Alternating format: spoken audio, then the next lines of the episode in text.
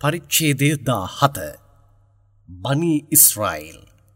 ඊස්රයිල් පරම්පරාවේ දරුවන්. අසීමිත දයාව හා අසම සම අනුකම්පාවෙන් යුතු අල්ලාගේ නාමයෙන්. අල්ලා ඉතාමත් පරිශුද්ධවන්තයකි. ඔහු මුහම්මද් සලල්ලාහෝ අලිහි වසල්ලම් නැමැති තම වහලාව කූභාවන ශුද්ධ වූ නැමතුම්පලෙන් ඉතාමත් ඈතින් පිහිටි බයිතුල් මුකද්දිස්හි ඇති මස්ජිදුල් අක්සාවට එක් රාත්‍රයකදී කැඳවාගෙන ගියය. එසේ කැඳවාගෙන ගිය අපි එය අවට ඇති භූමිය ආශිර්වාද කර ඇත්තෙමු. අපගේ සලකුණු ඔහුට පෙන්වීම පිණිසම කැඳවාගෙන ගේමු. නීත වශයෙන්ම ඔබගේ දෙවියන් වන ඔහුම සවන් දෙන්නෙකු වශයෙන්ද අවධානයෙන් යුතුව බලන්නෙකු වශයෙන්ද සිටින්නේය. මූසාට ධර්මයක් අපි ලබා දුන්නෙමු. එය ඉස්රායිල පරම්පරාවේ දරුවන්ට එක් මාර්ගෝපදේශයක් වශයෙන් නිර්මාණය කර ඔබ මාව මිස වෙන කිසිවෙකුත් ඔබගේ ගැලුම්කරුවෙකු හිමියකු වශයෙන් නොගත යුතුයයයි ඔවුන්ට නියෝග කළෙමු. ඔබගේ මුතුන් මිත්තන්ව නැවෙහි අපි නූහු නබි සමග උසුලාගෙන ජලගැල්මෙන් බේරාගනු ලැබූ පරම්පරාවේ දරුවනි. ඔහු නීත වශයෙන්ම ඒට ඉතාමත් කෘතඥ වහලකු වශයෙන්ම සිටියේය. එසේම ඊස්ට්‍රයිල් පරම්පරාවේ දරුවන් වන ඔබත් මාහට කෘතඥ වනු. ඊස්ට්‍රයිල් පරම්පරාවේ දරුවන් වන ඔබ ගැන නීත වශයෙන්ම ඔබ දෙවරක් භූමියෙහි අපරාධ කරන්නෙහුවේ යයිද නීත වශයෙන්ම ඔබ ඉමහත් ශ්‍රේෂ්ඨත්වයක් අත්කරගෙන අපරාධ කරන්නෙහු යයිද ඔබට ලබාදුන් ධර්මයෙහි අපි ලියා ඇත්තෙමු. ඒ දෙකෙන් පළමුවාරය පැමිණි අවස්ථාවේදී. අපගේ වහලා සිතේ තෙත් ගතියක් නැති ඉමහත් බල සම්පන්න මිනිසුන්ව ඔබට එරෙහිව පොළඹවා යැව්වෙමු. ඔවුන් බයිතුල් මුකද්දිස්හි සිට ඔබගේ නිවෙස් තුළට ඇතුළු වී තමන්ගේ අතට හසුවන සෑම දෑකින්ම පහරදී විනාශ කර දැමූහ. එබැවින් බයිතුල් මුකද්දිස්හි තැබූ නැමුදුම්පලද ඉ රටද කැඩී බිදී විනාශ වී ගියය. මෙසේ අපගේ කලින් වූ පොරොන්දුව ඉටුවිය. පසුව ඔබගේ කාලච්චක්‍රය හරවා ඔබට ජයග්‍රහණය ලබාදී. බොහෝ වස්තූන්ද ජනතාවද මගින් අපි ඔබට උදව් උපකාර කර ඔබව ඉමහත් සමූහයක් බවටද පත් කළෙමෝ. නැවතත් ඔවුන්ට ඔබ හොඳක් කළහොත් ඒ ඔබටම හොඳය. ඔබ පව් කළහොත් එය ඔබටම නපුරක් වනු ඇතැයි අපි කීවෙමෝ. එහෙත් නැවතත් ඔවුන් අපරාධ කිරීමට ඉදිරිපත් වූහ. එබැවින් දෙවිනි වාරය ඔබට පැමිණි අවස්ථාවේදී ඔබට වේදනාගෙනදී ඔබගේ හැඩරුවම විකෘති කර කලින් වාරයේදී මස්ජිදුල් අක්සාවට ඇතුළු වූ ආකාරයටම මේ වාරයේදීද ඒ තුළට ඇතුළු වී තමන්ගේ අතට හසුවන සියල්ල කඩා බිඳ තමා විනාශ කළ හැකි අය අපි ඔබ වෙත පොළඹවා යව්වෙමු. ඔබ අපරාධ කිරීම අත්හැර දමා පසුව හෝ එයින් ඈත් වුවහොත් ඔබගේ දෙවියන් ඔබ කෙරෙහි දයාව දැක්විය හැකිය. නොයසේ නම් ඔබගේ කාරණාව දෙසටම නැවතත් ඔබ හැරුණොහොත් අපිද ඔබව පෙරමෙන් දඬුවම් දීමට ඉදිරිපත් වන්නෙමු. තවද මෙවැනි කලෙහි ගුණ නොදත් අයව නිරේ වටකර ගන්නා ලෙසටද සලස්වන්නෙමු. නීත වශයෙන්ම මෙම කුරාණය මිනිසුන්ට පැහැදිලි හා ඉතාමත් රිජු මාර්ගය දැනුම් දෙන්නේය. තවද විශ්වාසී තබා දැහැමි ක්‍රියාවන් කරන්නන්ට නීත වශයෙන්ම ඉතාමත් විශාල පලවිපාක ඇත යයිද සුභාරංචී පවසන්නේය. තවද කවුරුන් පරලුව විශ්වාස නොකොලෝද. ඔවුන්ට නීත වශයෙන්ම අපි ඉතාමත් වේදනාගෙන දෙන දඩුවම් පිළියල කර තබා ඇත්තෙමු යයිද බියගන්වා අනතුරු අඟවන්නේය. පින් ඉල්ලා ප්‍රාර්ථනා කරන්නාක් මෙන්ම සමහර අවස්ථාවන්හිදී නොදැනුවත්කම නිසා පාපයන් ඉල්ලාද ප්‍රාර්ථනා කරන්නේය. මන්දයත් මිනිසා ස්වභාවයෙන්ම ඉවසීම බිඳී කිය ඉක්මන්කාරයෙකු වශයෙන්ම සිටින්නේය. රාත්‍රියද දහවලද අපි සාධකයන් දෙකක් බවට පත් කළෙමු. එහි රාත්‍රී සාධකය මැකියාමට සැරැස්වයමු. විවිධ ස්ථානයන්ට ගොස් ඔබ ඔබගේ දෙවියන්ගේ වරප්‍රසාදයන් සොයා ගැනීම සඳහා දහවලේ සාධකය ආලෝකමත් කළෙමු. වර්ෂයන්හි සංඛ්‍යාවද මාසයන්හි ගණනයද මෙමගින් ඔබ දැනගැනීම සඳහාම අපි මේ ආකාරයට සැලැස්සුවෙමු.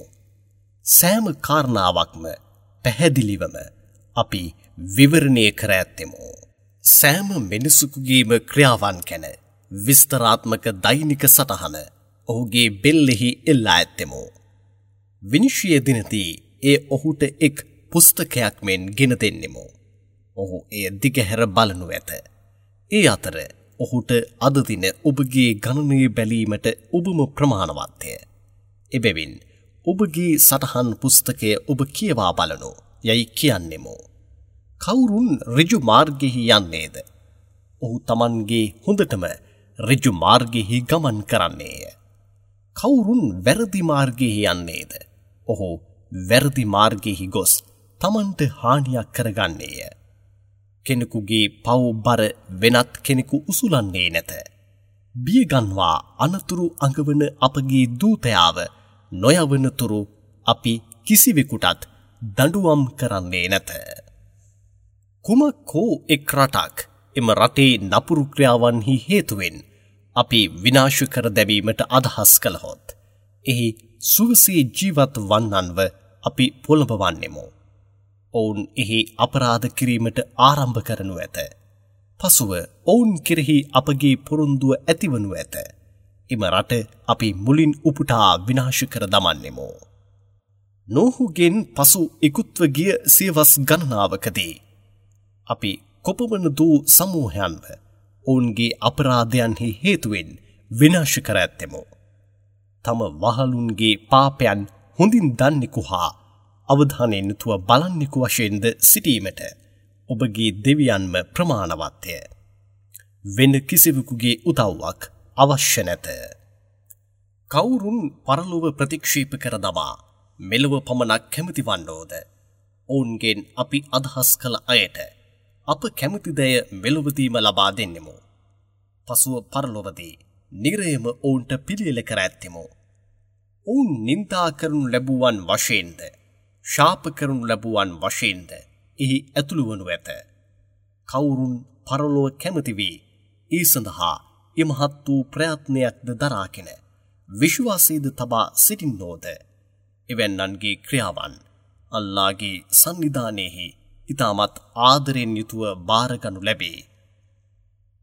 මෙලොව කැමතිවන ඔවුන්ටද පරලොව කැමතිවන මොවුන්ටද ආදී සියල්ලන්ටම ඔබගේ දෙවියන් තමන්ගේ වරප්‍රසාදයන් මගින්ම උදව් කරන්නේය.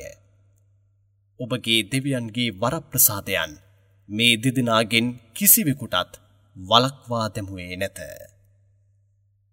නබී මෙලොව ජීවිතයෙහි මොවුන්ගෙන් සමහරෙකුව සමහරෙකු මත කෙසේ නම් උසස් කර ඇත්තේද යන්න ඔබ අවධානය කර බලනු මැනව. පරලොව ජීවිතය නම් පදවීන්ගේන්ද අති විශාලය. ගෞරවෙන්ද කොපමණදූ උසස්ය. නබී අල්ලා සමග වෙනත් දෙවියකු සමාන නොකරනු. එසේ කළහොත් ඔබ නින්දා කරනු ලැබුවන් බවටද. උදව් උපකාරයක් නොමැත්තෙකු බවටද හිඳින්නෙහිය. නබී ඔබගේ දෙවියන් තමන්ව මිස වෙන කිසිවෙකුත් නැමතිය නොයුතුය යයිද අනකරනු ලැබ ඇති අතර මව්පියන්ට කෘතඥ වනු යයි අනකරනු ලැබ ඇත්තේය. ඔවුන්ගෙන් කෙනෙකු හෝ නැතහොත් දෙදිනාම හෝ මහළුවියට පැමිණියා වුවද ඔබ වෙතින් එළවා නොදමනෝ. ඔවුන්ව නින්දිත අන්දමින් චීයයි නොපැවසිය යුතුය. ඔවුන් වෙත කුමක් පැවසුවා වුවද උරහිස් පහත් කොට ඉතාමත් ගෞරවාන් විතවද ඉතාමත් ආදරීන්ද කතා කරනු. ඔවුන්ට ඉතාමත් ආදරෙන් යුතුව යටහත් පහත්ව කටයුතු කරනු මැනව. තවත මගේ දෙවියනේ මා ලදරුවෙකු වශයෙන් සිටියදී. ඉතාමත් ආදරයෙන් මාව ඇති දැඩි කර පෝෂණය කළ ආකාරයටම ඔබත් ඒ දෙදෙනා මත ආදර කරුණාව ලබා දෙනු මැනවයයිද ඔබ ප්‍රාර්ථනා කරනු මැනව. ඔබගේ මනසෙහි ඇතිදැය ඔබගේ දෙවියන්ම ඉතා හොඳින් දන්නේය. ඔබ දැහැමි ගති පැවතුම් ඇත්තවුන් වශයෙන් සිටින්නෙහු නම් නීත වශයෙන්ම ඔබගෙන් කවුරුන් සමාව ඉල්ලුවා වුවත ඔවුන්ගේ වැරදිවලට අල්ලා සමාව දෙන්නෙකු වශයෙන්ම සිටින්නේය. ඥාතීන්ටද දුප්පතුන්ටද මගියන්ටද ඔවුනොවුන්ට නීමිත දැය ලබාදෙමින් සිටිනෝ. වස්තුව සීමාව ඉක්මවා පුහු වියදම් නොකරනු. මන්දයත් ප්‍රමාණය ඉක්මවා වියදම් කරන්නන් ශීතාන් වරුන්ගේ සහෝදරින් වශයෙන් සිටින්නාහ. ශීතාන් නම් තම දෙවියන්ට පවා කෘතඥ නොවී වෙනස්කම් කළ අයකි. නබී ඔබ වෙත වස්තුූන් කිසිවක් නොමැතිව ඒ වෙනුවෙන් ඔබ ඔබගේ දෙවියන්ගේ වරප්‍රසාදයන් බලාපොරොත්තුවෙන් සිටින අවස්ථාවකදී. ඔබ වෙත කවුරුන් හෝ පැමිණ කුමක් හෝ ඉල්ලා ඔවුන්ව ප්‍රතික්ෂිප කර හැරීමට සිදුවහොත්. ඔවුන් සමග කෝපෙන් යුතුව කතා නොකරනෝ. ඉතාමත් කරුණාවන්ත වදනම ඔවුන්ට පවසනු මැනව. ඔබගේ වස්තුූන්ගෙන් කිසිවක් වියදම් නොකර ඔබගේ අත් බෙල්ලෙහි පටලවා නොගනෝ. තවද ඔබ වෙත ඇති දැය සියල්ල දී ඔබගේ අත් සම්පූර්ණයෙන්ම දිගහැර නොදමනෝ. එමකින් ඔබ නින්දාවට ලක් වන්නෙකු වශයෙන්ද හිස් අතින් සිටින්නෙකු වශයෙන්ද හිදිනු ඇත. නීත වශයෙන්ම ඔබගේ දෙවියන් තමන් කැමති අයට වැඩි වැඩියෙන් විස්තීරණ කර දෙන්නේය. තමන් කැමති අයට හකුළුවා අඩුකර සීමා සහිතවද දෙන්නේය. මන්දයත් නීත වශයෙන්ම ඔහු තම වහලුන්ගේ ගතිගුණ හොඳින් දන්නෙකු වශයෙන්ද අවධානයෙන් නැතුව බලන්නෙකු වශයෙන්ද සිටින්නේය. එබෙවින් සෑම කෙනෙකුගේම තත්ත්වයට සරිලනසේ ලබා දෙන්නේය. මිනිසුනේ ඔබ දරිද්‍රතාවයට බියවී ඔබගේ දරුවන්ව ඝාතනය කර නොදමනු. අපි ඔවුන්ටද ආහාර ලබා දෙන්නෙමු. ඔබටත් ලබා දෙන්නෙමු. ඔවුන්ව මරා දැමීම නීත වශයෙන්ම විශාල පාපයකි. විශ්වාසවන්තේනි ඔබ අපචාරයට ලන් නොවනු මන්දයත් නීත වශයෙන්ම එය අවමන්ගෙන දෙන්නක් වශයෙන්ද නපුරු මාර්ගයක් වශයෙන්ද ඇත්තේය. කිසිවෙකුව මරාතැමීම යුතු නැතැයි අල්ලා තහනම් කර තිබේදී. ඔබ කිසිම මිනිසෙකුව අසාධාරණයේ ඝාතනය නොකරනෝ. කවුරුන්ව හෝ අසාධාරණයේ මරාදමනු ලැබුවහොත් පලිගැනීමට ඔහුගේ උරුමක්කාරයින්ට අපි බලය පවරා ඇත්තෙමු. නමුත් මිනී මරුවා වන ඔහුව පලිගැනීමෙහි සීමාව ඉක්මවා දරුණුසේ වදදීම නොකළ යුතුය. නීත වශයෙන්ම ඔහුට පලිගැනීම සඳහා උදව් කරනු ලබන්නේය. එනම් පලිගැනීම සඳහා උරුමක්කාරයෙන්ට උදව් කළ යුතුය. විශ්වාසවන්තේනි අනාත දරුවන්ට තරුණ වියට පත්වනතුරු ඔවුන්ගේ දීපල ආරක්ෂා කරන්නන් වශයෙන් සිටින ඔබ සාධාරණ අන්දමට මිස ඔවුන්ගේ දීපලවලට ලන් නොවනු. ඔබගේ පුරුන්දුව ඔබ පරිපූර්ණ වශයෙන් ඉටු කරනෝ. මන්දයත් පරලොවදී පුරුන්දුව ගැන ඔබ වෙතින් නීත වශයෙන්ම ප්‍රශ්න කරනු ලැබේ. ඔබ මැන්නහොත් පූර්ණ වශයෙන් මනිනෝ. කිරුවහොත් නිවැරදි බරක් මගින් කිරනෝ. මේ ඔබට ඉතාමත් හොඳය. ඉතාමත් අලංකාරවත් පලවිපාකද ලැබෙනු ඇත. නබී ඔබ නොදන්නා යම් කිසි කාරණාවක් පසුපස ඔබ නොයනු. මන්දයත් නීත වශයෙන්ම කන් ඇස් හර්දය ආදී මේ සියල්ලගෙන් ඒ ඒ දයගේ ක්‍රියාවන් ගැන විනිශ්්‍යය දිනදී ප්‍රශ්න කරනු ලැබේ. භූමියෙහි ආඩම්බරයෙන් උඩකුකමින් ඔබ කටයුතු නොකරනු. මන්දයත් නීත වශයෙන්ම භූමිය දෙකට කිරීමට හෝ නැතහොත් කඳු මුදුනට ඔසවන්නට හෝ ඔබට කළ නොහැකිය. මේවා සියල්ල ඔබගේ දෙවියන්ගේ සංවිධානයෙහි පිළිකුලට ලක් කරනු ලැබූ කාරණාවන්ය. නබී මේවා ඔබගේ දෙවියන් විසින් ඔබට වහි මගින් දැනුම් දෙන ලද ඥානීන් පිරි ඕදන් වන්නේය. එබැවින් අල්ලා සමග වෙනත් දෙවියකුව සම නොකරනු. එසේ කළහොත් ඔබ නින්දා කරනු ලැබුවෙකු වශයෙන්ද. ශාප කරනු ලැබුවෙකු වශයෙන්ද. නිරයට වීසි කරනු ලබන්නෙහිය. මිනිසුනේ ඔබගේ දෙවියන් පිරිමි දරුවන්ව ඔබට පමණක් අයිතිකරදී. තමන්ට ගැහැණු දරුවන් වශයෙන් මලයිකාවරුන්ව පත්කරගත්තෙහිද. මෙසේ පවසන ඔබ නීත වශයෙන්ම ඉමහත් වූ බොරු කියමනක්ම පවසන්නෙහුය. මොවුන් හොඳ වැටහීමක් ලබාගනු පිණිස මෙම කුරාණයෙහි නීත වශයෙන්ම අපි විවිධාකාර අන්තමෙන් හොඳ ඔවදන් පවසා ඇත්තෙමු. එහෙත් මේවා සියල්ල ඔවුන්ට පිළිකුලම මිස වෙන කිසිවක් අධික කළේ නැත. එබැවින් නබී ඔවුන්ට ඔබ මෙසේ පවසනු.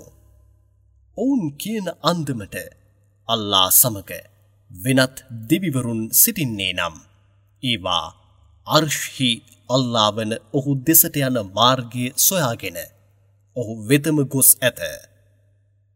ඔහු ඉතාමත් පරිශුද්ධවන්තයකි. මොවුන් පවසන මේන් මෙම කියමනෙන් ඔහු ඉතාමත් ශ්‍රේෂ්ඨයකි. අහස් හතද භූමියද මේවාහි ඇති සියල්ලද ඔහුව සුවිශුද්ධ කරමින්ම සිටින්නාහ.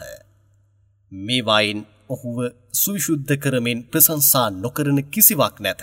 එහෙත් ඒවා සුවිශුද්ධ කරමින් ප්‍රසංසා කිරීම ඔබ දැනගන්නේ නැත. නීත වශයෙන්ම ඔහු ඉවසිලි වන්තයෙකු හා ක්ෂමා කරන්නෙකු වශයෙන් සිටින්නේය. නබී ඔබ කුරාණය සමුදීරණය කිරීමට ආරම්භ කළහොත්. ඔබටත් පරලොව විශ්වාස නොකළ අයටත් අතරේ වලක්වාගත හැකි තිරයක් ඇති කරන්නෙමු. තවද ඔවුන්ගේ හෘදයන්හිද ඔවුන් ඒ වටහා නොගන්නාසේ තිරයක් නිර්මාණය කර උන්ගේ කන්ද බිහිරිකර හරින්නෙමු. ශුද්ධ වූ කුරාණයෙහි ඔබගේ දෙවියන් කෙනෙකු ගැනම ඔබ පවසමින් සිටියහොත් ඔවුන්ට එපාවී තමන්ගේ පිටකොන්ද දෙසටම හැරී යනු ඇත. ඔවුන් ඔබට සවන් දුන්නහොත් කුමන අදහස්සකින් සවන් දෙන්නෝද යන්න අපි හොඳින් දන්නෙමු.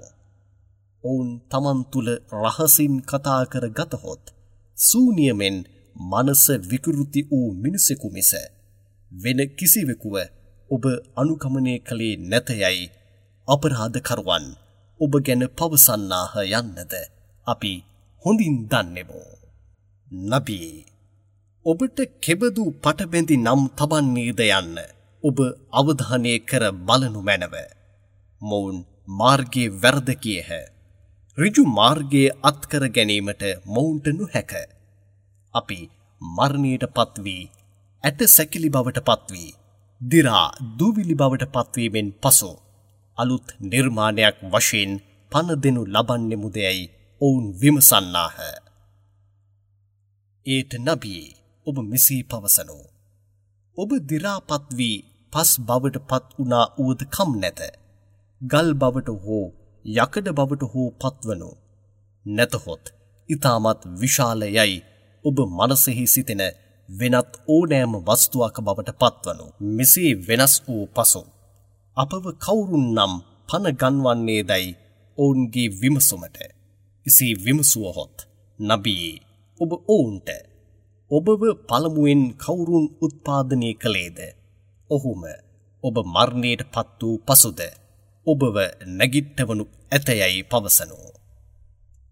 ඒට ඔවුන් තමන්ගේ හිස ඔබ පැත්තට ඇලකර එදින කවදා එන්නේ දැයි විමසන්නාහ. ඒට ඔබ ඔවුන්ට එය ඉතාමත් ඉක්මනින්ද පැමිණිය හැකියයයි පවසනු මැනව. අදදින ඔබ දෙවියන්ව පිළිකුල් කලා වුවත ඔහු ඔබව ප්‍රශ්න කිරීම සඳහා කැඳවන දින ඔබ ඔහුව නමස්කාර කරමින්ම ඔහු වෙත පැමිණෙනු ඇත. මරණීට පත්වීමෙන් පසු ඉතාමත් සුළු කාලයක් මිස රැඳී සිටියේ නැතයයිද එදින ඔබ සිතන්නෙහුය. නබී මා හට අවනත වූ මගේ වහලුන්ට ඔබ මෙසේ පවසනු. ඔවුන් එම මිනිසුන් සමග කතා කලා වුවද කුමක් හොඳද එයම පවසනු මැනව. නීත වශයෙන්ම ශෛතාන් ඔවුන් අතරේ නරක වචන කියනසේ සලස්වා නපුරම කරනු ඇත. මන්දයත් නීත වශයෙන්ම ශෛතාන් මිනිසුන්ට ප්‍රකට සතුරෙකු වශයෙන්ම සිටින්නේය. එබැවින් ඉතාමත් ප්‍රවීසමින් සිටිනෝ. මිනිසුනේ ඔබව ඔබගේ දෙවියන් හොඳින් දැනකිනම සිටින්නේය. ඔහු කැමති වූහොත් ඔබට වරප්‍රසාදයන් පහල කරන්නේය. නැතහොත් ඔහු අදහස් කළහොත් ඔබට දඩුවම් කරන්නේය. එබෙවින් නබී ඔවුන්ට වගකිවයුත්තෙකු වශයෙන් අපි ඔබව යැව්වී නැත. අහස්හිද භූමියහිද කුමන දෑ නම් ඇත්තේද යන්න ඔබගේ දෙවියන් හොඳින් දන්නේය. නබිවරුන්ගෙන් සමහරෙකුව සමහරෙක් මත ඇත්තෙන්ම අපි උසස් කර තබා දාඌද් නබිට සබූර් නැමති ධර්මය අපි ලබා දුන්නෙමු.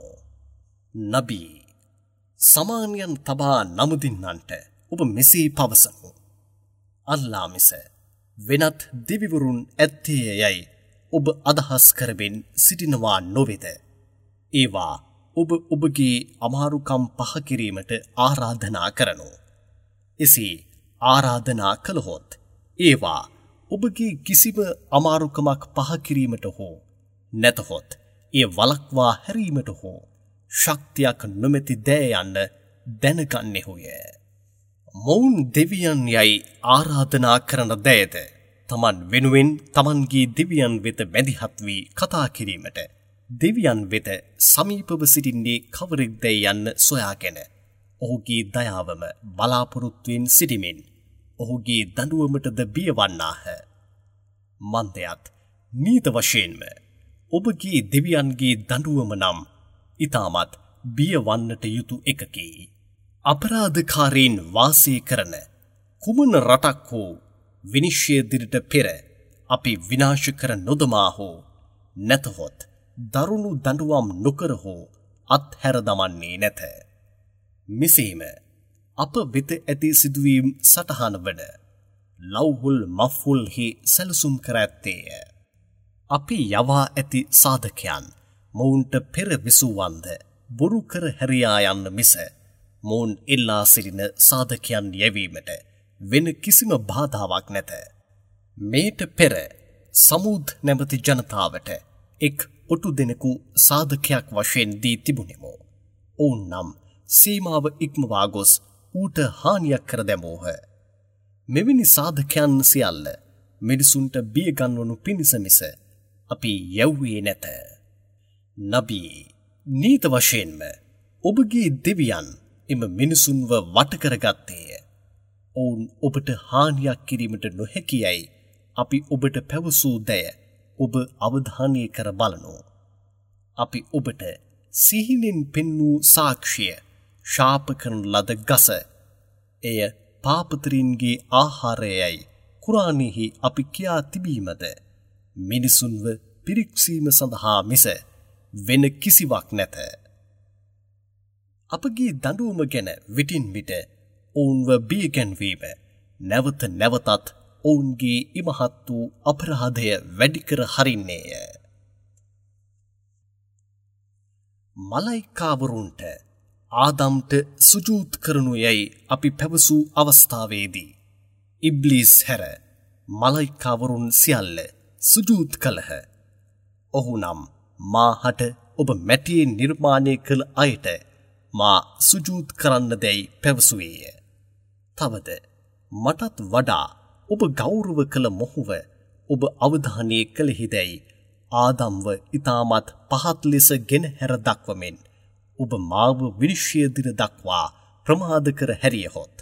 ඉතාමත් සුළුතරයක් හැර මොහුගේ පරම්පරාවේ දරුවන් සියල්ලන්වම මා මාර්ගයේ වැරදයාමට සලස්වා මුලින් උපුටා හරින්නම යැයි පැවසුවේය.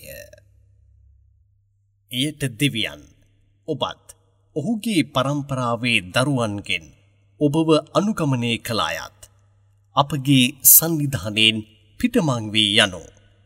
ඔබට සම්පූර්ණයෙන්ම සරිලන පලවිපාකය නීත වශයෙන්ම නිරයයි. යයිද ඔබ ඔබට හැකි පමණින් ශබ්ද නගා කෑගසා ඔවුන්ව පොළඹවනු.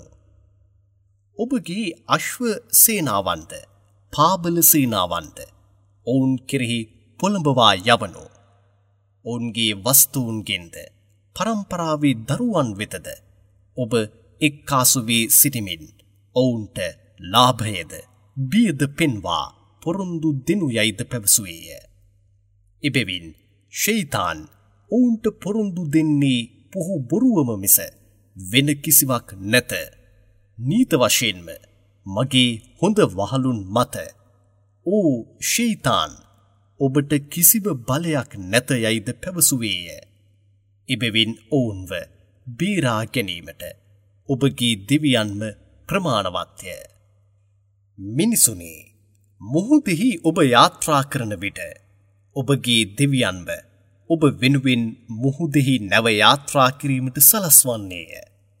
එමකින් විවිධ රටවල්වලට ගොස් ඔහුගේ වරප්‍රසාදයන් ඔබ සොයා ගන්නෙහුය.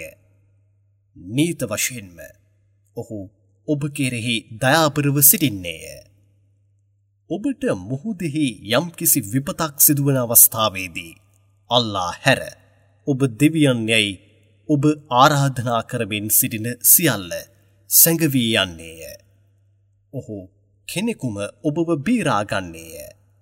ඔහු ඔබව වෙරලටගෙනැවිත් සේන්දු කර බීරාගත්තේ නම් ඔහුව ඔබ ප්‍රතික්ෂේප කර හරින්නෙහුය. මිනිසා ඉමහත් කළෙහෙගුණ නොදන්නෙකි. වෙරලට සේන්තු ඔබව භූමිය ගිල නොදමනු ඇතයයි හෝ නැතහොත් ඔබ කෙරෙහි ගල් වරුසාවක් නොවසිනු ඇතයයි හෝ ඔබ නොබිය වූ අය බවට පත් වූවෙහෝද. එසේ සුදුවහොත් ඔබට උදව් කරන්නන් කිසිවෙකුවත් ඔබ නොදකින්නෙහුය. නැතහොත් වෙනත් වාරයකදී ඔබව මුහුදෙහි ගෙනගොස් දරුණු සුලිසුලං ඔබ කෙරෙහි හැමීමට සලස්වා ඔබගේ ගුණමකු වීමේ හේතුවෙන් ඔබව ගිල්වා නොදමුණු ඇතැයි ඔබ නොබිය වූ අය බවට පත් වූවෙහොද. ඒ අතර ඔබ වෙනුවෙන් මැදිහත්ව කතා කර අපට චෝදනා කරන්නන් කිසිවෙකුත් ඔබ නොදකින්නෙහුය. ආදම්ගේ පරම්පරාවේ දරුවන්ව නීත වශයෙන්ම අපි ගෞරව කළෙමු. වෙරලෙහි වාහනයන් මතද මුහුදෙහි නැව් මතද අපිම ඔවුන්ව උසුලාගෙන යාමට සලස්වන්නෙමු. හොඳ ආහාරයන්ත අපිම ඔවුන්ට ලබා දෙන්නෙමු. අපි උත්පාදනය කළ වෙනත් ජීවින්ගෙන් බොහොමයක් කෙරෙහි සාමාන්‍යයෙන් අපි ඔවුන්ව ඉතාමත් උසස් කර ඇත්තෙමු. සෑම මිනිසෙකුවම ඔවුන්ගේ ප්‍රධානීන් සමග ප්‍රශ්න කිරීම සඳහා අපි ආරාධනා කරන දිනදී ඔවුන්ගේ දෛනික සටහන් පොත කවුරුන්ගේ දකුණතෙහි දෙනු ලබන්නේද. ඔවුන් තමන්ගේ එම දෛනික සටහන් පොත ඉතාමත් සතුටින් කියවනු ඇත. ඔවුන්ගේ පලවිපාකයන්හි එක් අනුප්‍රමාණයකින්වත් අඩුකර අපරාධයක් කරනු නොලබන්නාහ. කවුරුන් මෙලොවති රජු මාර්ගයෙන් නොදැක අන්දයින් බවට පත් වූ වෙහෝද. ඔවුන් පරලොවදීද අන්දඉන්නය. ඉබෙවින් ඔවුන් මාර්ගයේ වැරද යනු ඇත. නීත වශයෙන්ම අපි ඔබට වහී මගින් දැනුම්තුන් දැය අත්හැර දවා. ඒ නොවන දැය අප මත ඔබ බොරුවට ගොතා මනක්කල්පිතව කියනමෙන්. ඔබව ඔවුන් හරවා දැමීමටම සිටියහ. එසේ ඔබ කළෙහි නම් ඔබව ඔවුන් තමන්ගේ මිතුරකු වශයෙන්ද ගෙන ඇත.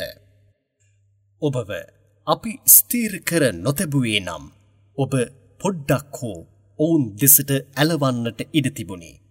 එසේ ඔබ ඇලවී තිබුණේ නම් ඔබ ජීවත්ව සිටියදීද ඔබ මරණයට පත් වූ පසුද දෙගුණයක් දඩුවම් විදීමට සලස්වා ඇත්තෙමෝ. ඉන් පසුව අපට එරෙහිව ඔබට උදව් කරන්නන් කිසිවෙකුත් ඔබ දකින්නේ නැත. නබී ඔබගේ රටෙන් ඔබගේ පය ලිස්සා යාමට සලස්වා. එයින් ඔබව පිටමං කිරීමටම ඔවුන් තීරණය කර සිටියහ. එසේ ඔවුන් කර තිබුණේ නම් ඔබගෙන් පසු ඉතාමත් සුළු දින ගණනාවක් මිස එහි නොසිටින්නෙහුය. ඔබට පෙර මාය වූ දූතයින්ටද මේම පුරුද්දක් වශයෙන් තිබුණේ. අපගේ එම පුරුද්දෙහි ඔබ කිසිම වෙනසක් නොදකින්නෙහිය. නබී සූර්යා අවරට බැසයාමෙන් රාත්‍රී කළුවර වටකරගන්නා තෙක්. ලුහර් අසර් මග්‍රිබ් ඉෂා ආදී කාලයන්හි සලාතයන් ඉටු කරමින් සිටිනෝ. ෆජර් සලාතයේද සලාත් කරමින් සිටිනෝ. කුරානේද කියවනෝ. මන්දයත් නීත වශයෙන්ම ෆජර් සලාතය හා කුරාණී කිවීම මගින් නම් හෘදයන්හි ආලෝකයද ශාන්තියද ඇති කරන්නේය. තහජ්ජත් සලාතය ඒ ඔබ කෙරෙහි අනිවාර්යෙන් නොකර තිබුණද. ඔබ නෆීල් වශයෙන් රාත්‍රයෙහි එක් සුළු කොටසකදී සලාත් කරමින් සිටිනු මැනව. මීන් ලැබෙන භාග්‍යයෙන් මකාමේ මහමූද් නැබති ඉතාමත් උතුම් ස්ථානයක ඔබගේ දෙවියන් ඔබව හිඳීමට සලස්වනු ඇත. තවද මගේ දෙවියනේ මාව මදීනාවෙහි ඇතුළු කළ යුතුයයයි ඔබ අදහස් කළහොත්. හොඳ අන්තමින්ම ඇතුළුවීමට සලස්වනු මැනව. මක්කාවේ සිට මාව පිටමං කළ යුතුයයයි ඔබ අදහස් කළහොත්. හොඳ අන්දමින්ම මාව පිටත් වන්නට සලස්වනු මැනව. ඔබ සංවිධානයේ ඇති ජයග්‍රහණයක් ඔබ මාහට උදව්වක් වශයෙන් ලබා දෙනු මැනවයයි නබී ඔබ ප්‍රාර්ථනා කරනු මැනව. තවද සත්‍යය පැමිණ ඇත අසත්‍යය සැඟවී ගියය. නීත වශයෙන්ම අසත්‍යය අනිවාර්යෙන්ම විනාශ වී යනු ඇතයයිද පවසනු මැනව. විශ්වාසය තැබූවන්ට වරප්‍රසාදයක් වශයෙන්ද පිළීමක් වශයෙන්ද ඇති දෑම මෙම ශුද්ධ වූ කුරාණයෙහි අපි පහල කර ඇත්තෙමු. එහෙත් අපරාධකරුවන්ට නම් මෙය පාඩුවක්ම මිස වෙන කිසිවක් වැඩි කරන්නේ නැත. අපි මිනිසුන්ට දයාව පහල කළහොත් ඒට ඔහු කෘතඥවීම වෙනුවට අපව ප්‍රතික්ෂේප කර මොහුන් හරවාගන්නේය. ඔහුව යම් කිසි විපතක් අල්ලාගතහොත් නම් විශ්වාසයේ බිඳී යන්නේය. එබැවින් නබී ඔබ මෙසේ පවසනු. සෑම මිනිසෙකුම හොඳක් යයි තමන්ට සිතට නැගෙන දෑම කරන්නේය. එබැවින් රිජු මාර්ගෙහි යන්නා කවුරුන්ද යන්නද. ඔබගේ දෙවියන්ම හොඳින් දන්නේය. නබී රූ ගැන යුදෙව්වන් වන ඔවුන් ඔබගෙන් විමසන්නාහ.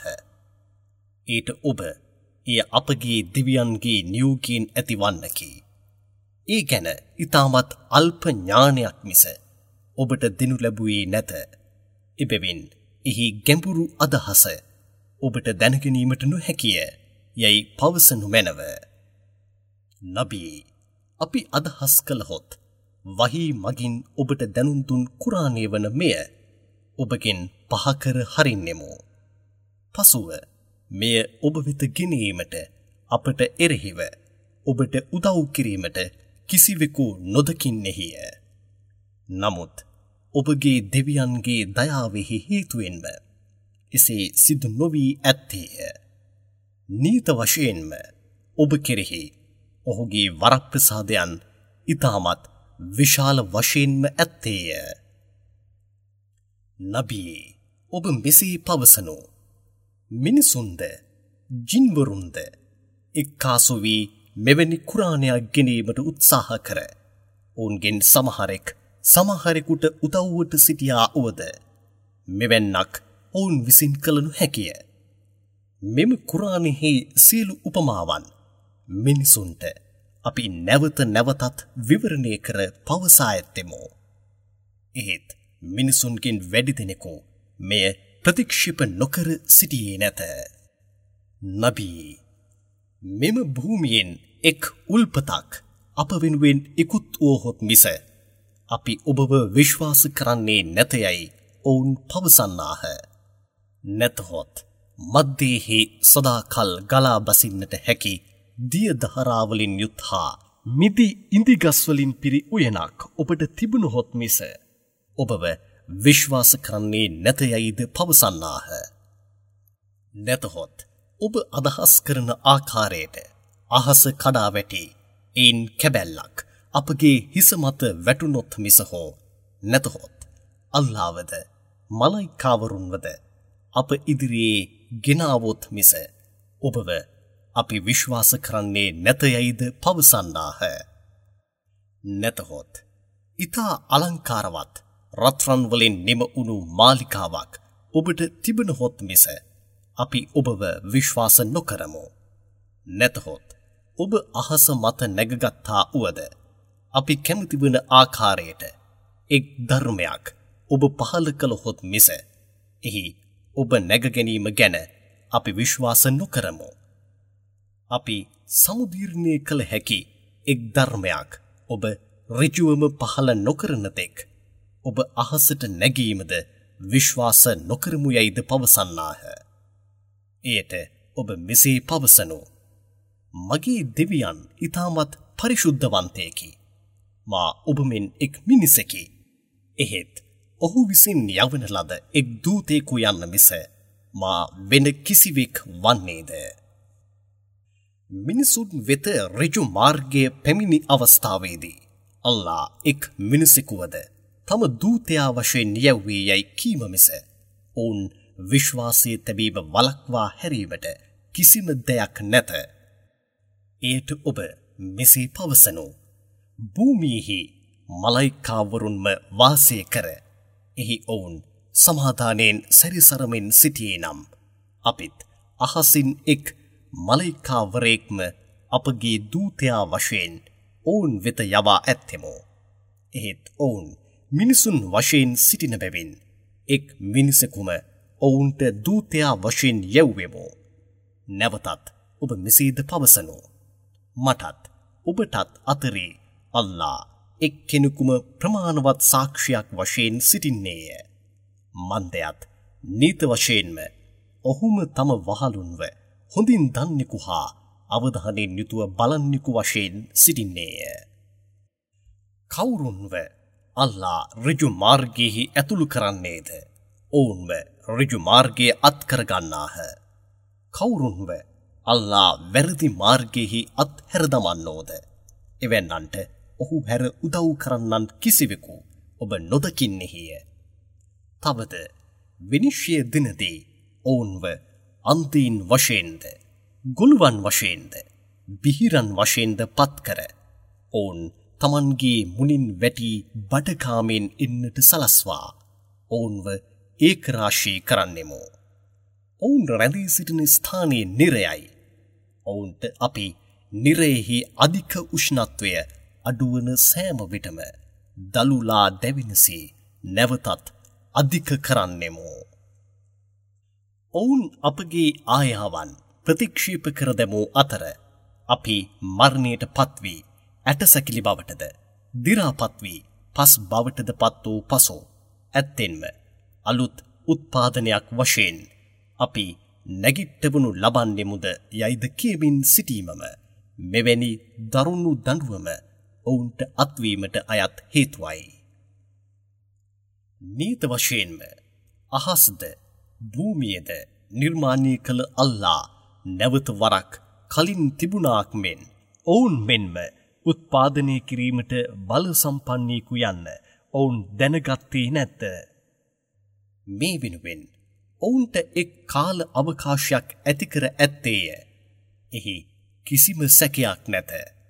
මෙසේ තිබියදී මෙම අපරාධකාරයින් මේ ප්‍රතික්ෂේප නොකර සිටින්නේ නැත. නබී ඔබ මෙසේ පවසනෝ. මගේ දෙවියන්ගේ වරප්‍රසාද නිධානයන්ට ඔබම උරුමක්කාරෙන් වශයෙන් සිටියදී වුවද එය වේදම් වී යනු ඇතැයි බියෙන් කිසිවෙකුටත් කිසිම දෙයක් නොදී ඔබ වැලකී සිටින්නෙහුය. මිනිසා ඉමහත් මසුරෙකු වශයෙන් සිටින්නේය. නීත වශයෙන්ම අපි මූසාට පැහැදිලි ප්‍රාතිහාරයන් නවයක් දී ඇත්තෙමු. නබී මේ ගැන ඔබ ඉස්ට්‍රයිල පරම්පරාවේ දරුවන්ගෙන් විමසා දැනගනු මැනව. මූසා ඔවුන් වෙත පැමිණි විට ෆිර් අවුන් ඔහුට ඕ මූසා නීත වශයෙන්ම ඔබ සූනියමෙන් මනස විකෘති වූවෙකු යැයි මා ඔබව ගණන් ගන්නෙමියයි කීවේය. එයට මූසා ඔහුට අහස්ද භූමියද නිර්මාණය කළ දෙවියන්ම මෙම සාධකයන් ඔබට පාඩමක් වශයෙන් පහල කර ඇත්තේය යන්න නීත වශයෙන්ම ඔබ දන්නෙහිය. ඕ ෆිර් අවුන් ඔබ නීත වශයෙන්ම විනාශ මුකයට ලංවන්නේය යැයි මා අදහස් කරන්නෙමි යැයි පැවසුවේය. එයට මූසාවද ඔහුගේ ජනතාව සියල්ලද තම රටින් පිටුවහල් කිරීමටම ඔහු අදහස් කළේය. එහෙත් ඒ අතර ඔහුවද ඔහු සමග සිටි ඔහුගේ ජනතාව සියල්ලද අපි ගෙල්වා දැමුවෙමු. ඉන් පසුව ඊශ්‍රයිල පරම්පරාවේ දරුවන්ට අපි මෙසේ පැවසුවෙමු. ඔබ මෙම භූමියෙහි වාසය කරනු. විනිශ්්‍යය දින පොරොන්දුව පැමිණියහොත්. ඔබ සියල්ලන්වම ප්‍රශ්න කිරීම සඳහා අප වෙත ගෙන එනු ලැබ ඒකරාශී කරමු. සම්පූර්ණයෙන්ම ඔබ මගින්ම මෙම ධර්මය අපි පහල කළෙමු. එයත් සත්‍යය මගින්ම පහළ විය. නබී අපි ඔබව සුභාරංචි පවසන්නෙකු වශයෙන්ද. බියගන්වා අනතුරු අඟවන්නෙකු වශයෙන්ද මිස යැව්වේ නැත. මිනිසුන්ට ඔබ ටිකෙන් ටික සමුදීර්ණය කර පෙන්වීම පිණිස මෙම කුරාණය විවිධ කොටස් වශයෙන් අපි වෙන් කළෙමු. ඒ සඳහාම අපි මෙය ටිකින් ටික පහල කළෙමු. නබී ඔබ මෙසේ පවසනු. කුරාණය වන මෙය ඔබ විශ්වාස කරනු. නැතහොත් විශ්වාස නොකර සිටිනු. ඒ ගැන අපට කිසිම අඩුපාඩුවක් නැත. නීත වශයෙන්ම මීට පෙර ධර්මයන්හි සත්‍ය ඥානය කවුරුන් හට ලබාදී තිබුණේද? ඔවුන් වෙත මෙම ධර්මය සමුදීර්ණය කර පෙන්වනු ලැබුවහොත් ඔවුන් මේ විශ්වාස කර මුලින් අතට වැටි මාහට සුජූත් කරන්නාහ. තවද ඔවුන් අපගේ දෙවියන් ඉතාමත් පරිශුද්ධවන්තයකි. අපගේ දෙවියන්ගේ පොරොන්දුව නීත වශයෙන්ම ඉටු වී ගියේය යයිද පවසන්නාහ. තවද ඔවුන් මුලින් අතට වැටි හඬනු ඇත.